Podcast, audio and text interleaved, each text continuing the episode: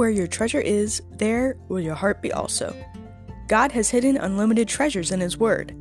Every time we open it, we can discover a new treasure or admire an old one. What will we find today? Let's dig in. Here's Carla Early with Treasure Hunt in the Word.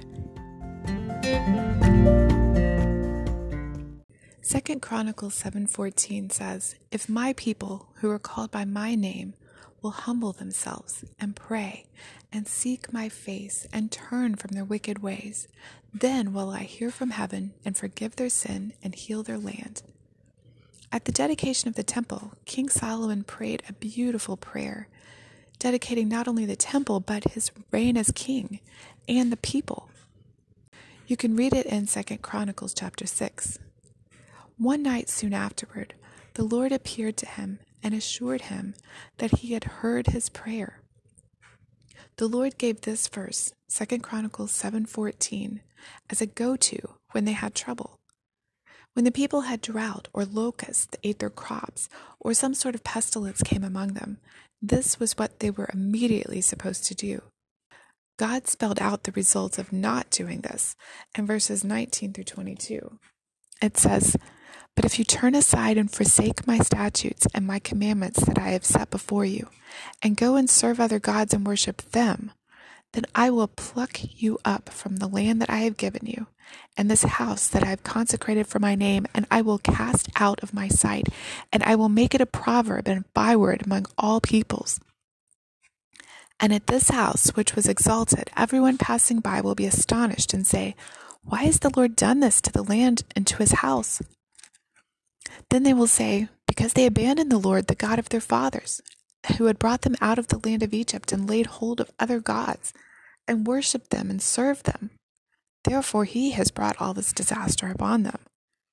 Those are pretty bad consequences that we don't want to happen.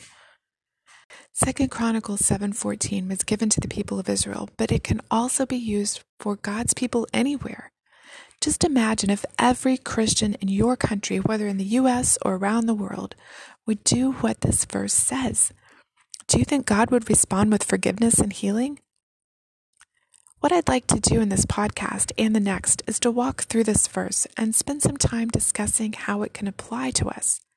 Just as prayer was supposed to be a go to for the people of Israel, it should be for us today. We may not have drought or locusts, but we have many other problems. A sickness that's killing people all over the world, division and hatred, whether between races or political parties, and not to mention morality going downhill fast. People are afraid, lonely, hopeless. We need healing in so many areas that it's obvious only God can bring about that healing. So the first word in the verse is if. This healing God promises is conditional. It depends on us. No prayer, no healing. If we want to change, if we want healing, if we want to see God working in, around, and through us, it will do no good just to sit around and talk about how bad society is, to gripe about the cultural mess we've gotten ourselves into, or even complain about our government. Organizing marches and protests won't change things. Staying home, wearing a mask, and ignoring all the problems won't help either. But we are not helpless. We are not defenseless. If we believe in the Lord Jesus Christ, who has authority and control over all things, we can do something. We can pray. The question is, will we? The verse says, If my people. As Christians, we are his people. We are God's sons and daughters. We have a hope and a future that no one and nothing can take away, no matter how bad things get. Those who are not his people have no hope, no matter how good things get. They're living only for the now, and sometimes the now can be pretty scary. As God's people, we should have a burden for those in our country and around the world who are not his people. We should be reaching out to those around us, giving them God's words and actions, showing His love and care so they will want to become His people too.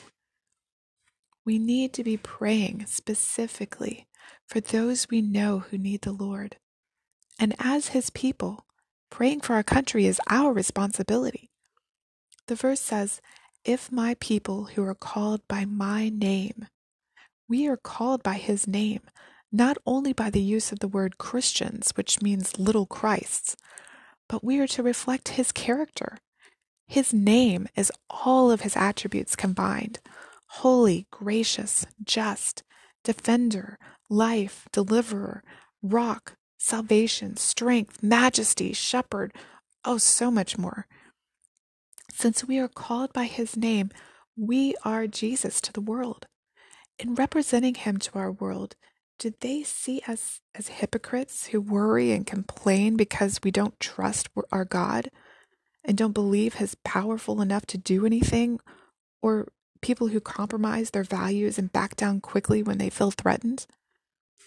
Or do they see us standing up for right, boldly standing against sin, and reflecting God's qualities consistently in our everyday lives? If we really are His people, and if we really represent His name to the world, our prayers will make a difference. We'll talk tomorrow about other qualifications in this verse for God to heal our land. You can contact us at treasurehuntintheword at gmail.com. Also, if you'd like to share a treasure God has given you by doing an episode, please contact us. You can listen to other episodes on our website, which you'll find in the description below. Thanks for listening, and remember, where your treasure is, there will your heart be also.